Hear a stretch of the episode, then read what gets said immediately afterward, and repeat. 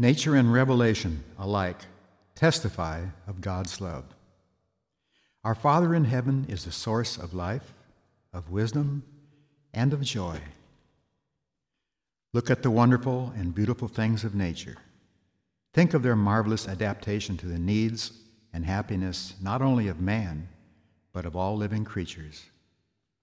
The sunshine and the rain that gladden and refresh the earth, the hills and seas and plains, all speak to us of the Creator's love. It is God who supplies the daily needs of all his creatures. In the beautiful words of the psalmist, the eyes of all wait upon thee, and thou givest them their meat in due season. Thou openest thine hand and satisfiest the desire of every living thing. Psalms 145, verses 15 and 16.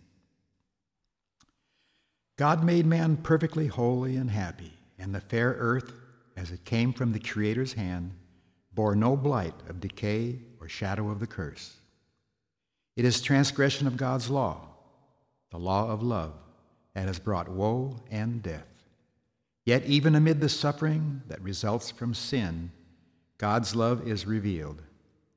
It is written that God cursed the ground for man's sake.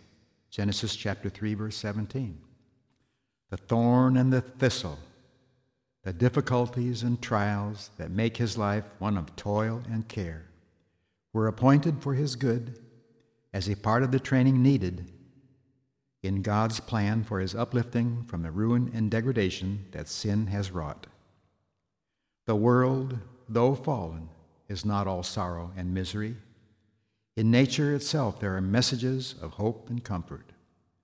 There are flowers upon the thistles, and the thorns are covered with roses.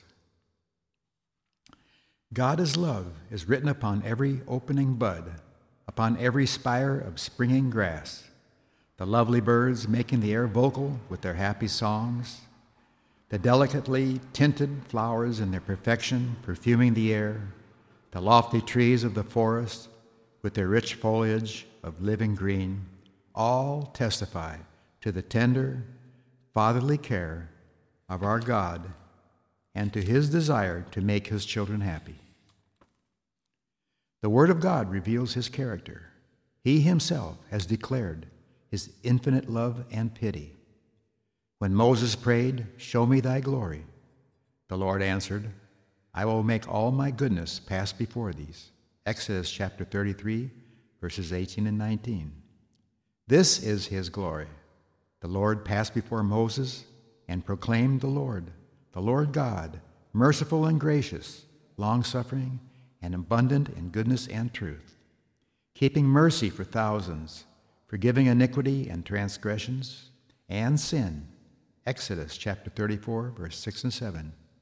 He is slow to anger and of great kindness. Jonah chapter 4, verse 2. Because he delights in mercy. Micah chapter 7, verse 18. God has bound our hearts to him by unnumbered tokens in heaven and in earth. Through the things of nature and the deepest and tenderest earthly ties that human hearts can know, he has sought to reveal himself to us. Yet these but imperfectly represent his love. Though all these evidences have been given, the enemy of good blinded the minds of men so that, he looked, so that they looked upon God with fear. They thought of him as severe and unforgiving. Satan led men to conceive of God as a being whose chief attribute is stern justice, one who is a severe judge, a harsh, exacting creditor he pictured the Creator as a being who was watching with jealous eye to discern the errors and mistakes of men, that he may visit judgments upon them. It was to remove this dark shadow by revealing to the world the infinite love of God that Jesus came to live among men. The Son of God came from heaven to make manifest the Father. No man has seen God at any time the only begotten Son, which is in the bosom of the Father, he hath declared him. John chapter 1 verse 18. Neither knoweth any man the Father save the Son, and he to whomsoever the Son will reveal him. Matthew chapter 11 verse 27. When one of the disciples made the request, Show us the Father, Jesus answered, Have I been so long time with you, and yet hast thou not known me, Philip? He that has seen me has seen the Father.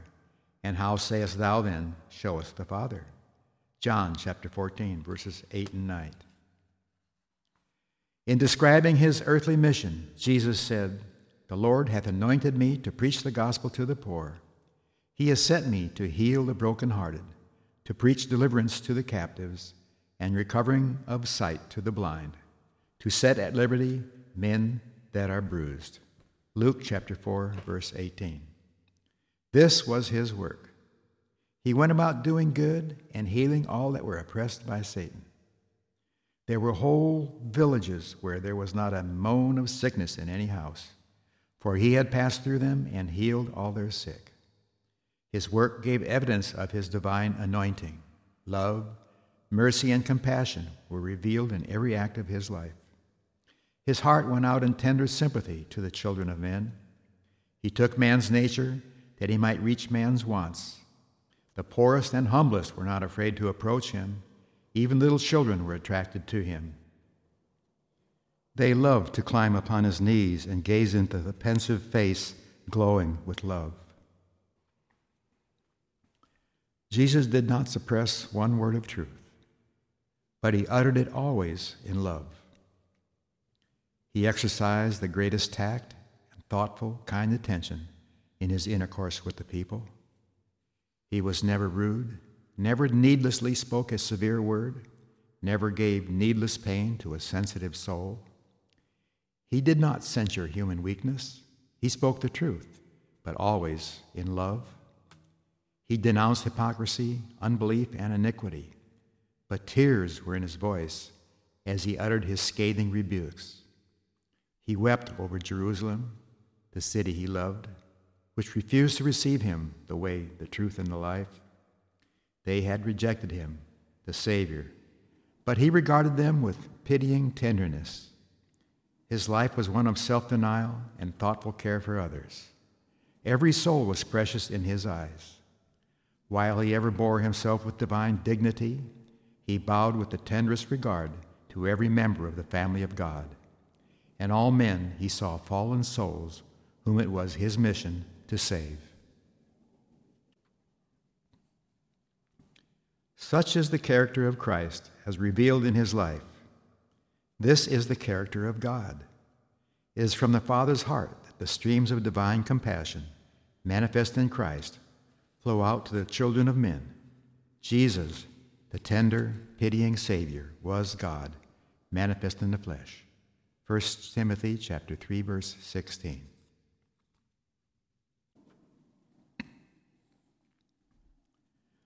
It was to redeem us that Jesus lived and suffered and died. He became a man of sorrows, that we might be partakers of everlasting joy. God permitted his beloved Son, full of grace and truth, to come from a world of indescribable glory to a world marred and blighted with sin, darkened with the shadow of death and the curse. He permitted him to leave the bosom of his love and adoration of the angels to suffer shame, insult, humiliation, hatred, and death. The chastisement of our peace was upon him, and with his stripes we are healed. Isaiah 53 5.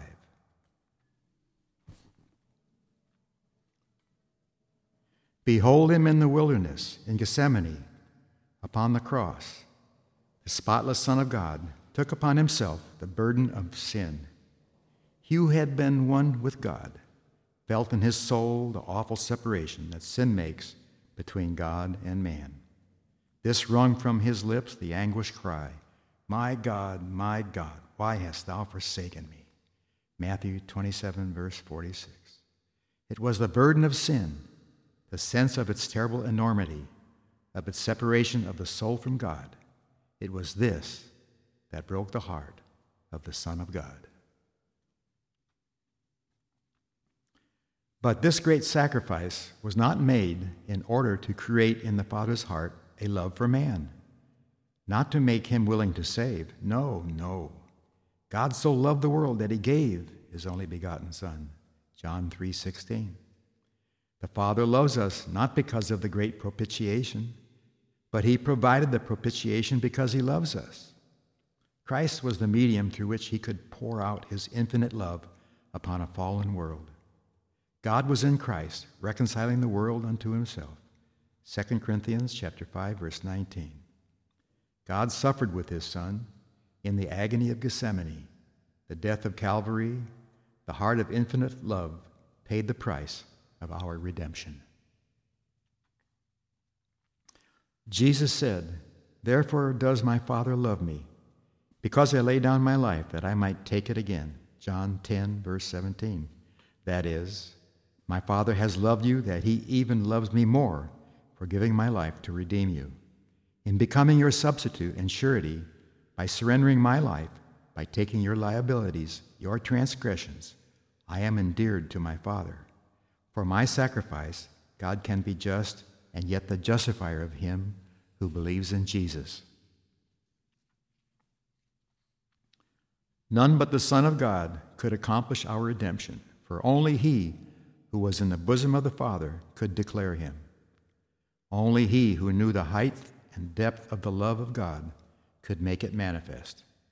Nothing less than the infinite sacrifice made by Christ in behalf of fallen man could express the Father's love to lost humanity. God so loved the world that he gave his only begotten Son.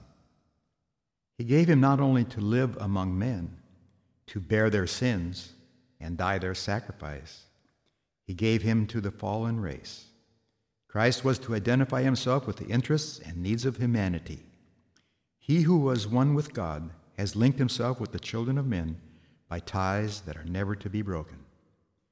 Jesus is not ashamed to call them brethren.